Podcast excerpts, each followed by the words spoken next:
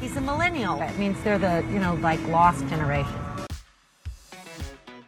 As quickly as they arrived, it seems like millennials might be over. For years, viral media posts asked how millennials, people born between 1981 and 1996, would save the world and embrace new technology in order to fundamentally change things. But now, things seem less certain than ever, and the promised changes have yet to materialize. And millennials born in the early 1980s, also known as elder millennials or geriatric millennials, are entering their 40s. I am a millennial, but I am an elder!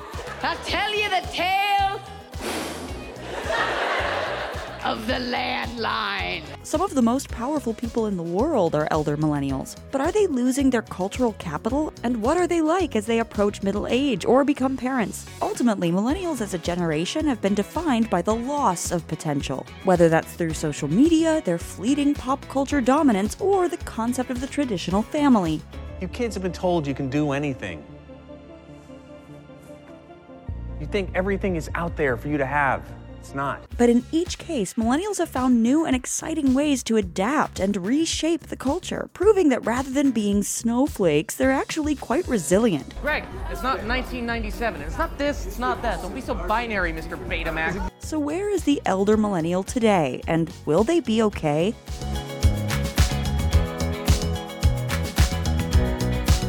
If you're new here, be sure to subscribe and click the bell to get notified about all our new videos.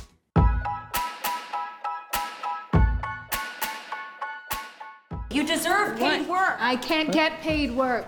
I just graduated from Cornell with a business degree. That's the worst, Ivy. Millennials, and especially older millennials, are at risk of getting lost. They're trapped between Gen X and Boomers, a generation that has held on to power for decades, and Gen Z, which now holds cultural capital and collective fascination. Practically as long as we've been telling stories about older millennials, we've been telling stories about the fact that they've been pushed out by younger people. Well, it's just going to be a bunch of young people. For older millennials, the entry into adulthood was from the beginning a story of loss, as the generation graduated from college around or just after the 2008 financial crisis. I had this idea and this dream and this vision of where my life was going to go. And then I had to put it on hold because there weren't jobs out there. I still haven't recovered from 2008. This is part of why Girls is one of the most recognizable portraits of older millennials. The girls of girls remain just that girls in arrested development, unable to grow up into women, in part because of how little room they've been given to actually make a career. Do you know how crazy the economy is right now? I mean, all my friends get help from their parents. Hannah and her friends are millennials who have spent their entire adult lives blamed for their own financial and personal problems, whether it's thanks to the idea that they were ruined by participation trophies and the expectation of success, or the viral myth that they spend all their money on avocado toast. Termed the me, me, me generation, millennials have been described as lazy and entitled for years, and widely assumed to be obnoxiously self centered, if not full on narcissistic. I am a millennial. We are known for our entitlement and narcissism. Meanwhile, millennials who have managed to carve out success for themselves don't like being identified as millennials at all. Some didn't even call themselves millennials a decade ago, when millennial had the implication of youth. Yes, Jess, that's exactly what hip, trendy millennials want to eat casserole. It's hard to blame them for wanting to avoid the label, even though the oldest millennials are in their 40s, the dominant narrative about them hasn't changed. What do they call them? Millennials? Millennials. Love to hate them. It's like a national obsession. Stories about how millennials spend too much money on food and Netflix subscriptions continue to this day, even though the real reason millennials are less likely to own property is because their wages are stagnant. It took 15 years for older millennials to recover from the devastation of the 2008 financial crisis and ensuing Great Recession, followed by the added burdens of the COVID 19 pandemic. For the first time in modern memory, we're having to confront an ugly truth that my generation will be worse off than my parents and grandparents were. This has left millennials with a sense of powerlessness and a need to find new ways to define themselves, and it's made them susceptible to nihilism. It seems that our one defining trait is a numbness to the world, an indifference to suffering. No show has captured that helplessness and frustrated need for meaning better than Search Party, perhaps the definitive portrayal of older millennials. Who are you hiding? Honestly, myself. Following its opening scene at brunch, much of the series is a long, extended joke about millennials, exploring how the generation's difficult financial circumstances have, in fact, made some of the stereotypes true. Working feels bad, and I don't ever want to work one more day in my entire life. At the beginning of Search Party, older millennial protagonist Dory ropes her friends into looking for a missing college acquaintance, but she's really driven by a profound lack of meaning or purpose in her aimless life. And it turns out the whole quest is for nothing. They were looking for someone who never needed rescuing. Isn't this hilarious, you guys? We like nothing happened. Like we literally we thought it was like all these crazy bad things and literally nothing happened. This expectation of big events that fail to materialize is the perfect representation of the elder millennial experience. But Dory keeps searching, and by the time the series ends, her striving for enlightenment and improving the world have done a ton more damage than anything she set out to fix. So there's a creeping feeling that her fatal mistake was ever trying to achieve more or expecting to find meaning in this existential wasteland in the first place. Whether you're an eBay whiz, you regularly ship to family in other states, or you're a small business owner, you have to hear about Stamps.com, this video's sponsor. It's an amazing way of saving time and money, not to mention the stress of waiting in line at the post office. Trust me, when I first started sending my parcels with Stamps.com, I felt like I was achieving so much more because it's the most efficient way to ship. And I'm not alone.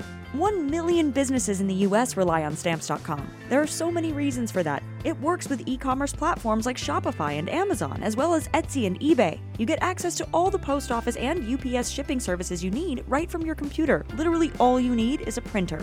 And you can unlock great discounts you can't find anywhere else, like up to 30% off USPS rates and 86% off UPS, which makes all the difference when you're shipping regularly. So stop wasting time and start saving money when you use Stamps.com to mail and ship.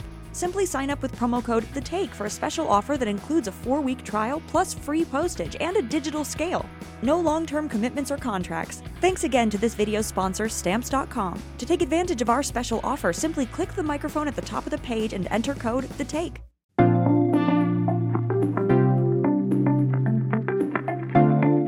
Early years of the millennial generation were defined by anything, it was the rise of the internet. The internet came with a promise of openness and connectivity, an ideal that fueled the young adulthood of many millennials. The way we win is by creating a new, democratic, decentralized internet. Many of the early successful millennials made billions based on the idea that the internet had the potential to connect people and rise above the divisions that had defined the 20th century. We lived on farms and then we lived in cities, and now we're going to live on the internet. And there's a sense in which this promise came true. Movements like the Arab Spring were fueled by widespread access to social media, which made it possible for protesters to communicate rapidly and actualize the potential of an open internet. Millions of people in one country after another were tasting freedom of expression for the very first time. But on the other hand, the companies that embodied the promise of openness and connection have proven that, in fact, it might not be the best thing to have everyone constantly plugged in all the time. The millennials are very online.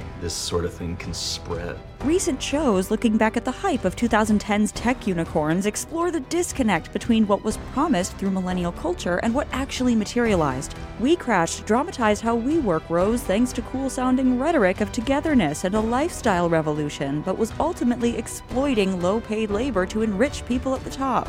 We can't lose the millennials. We need them.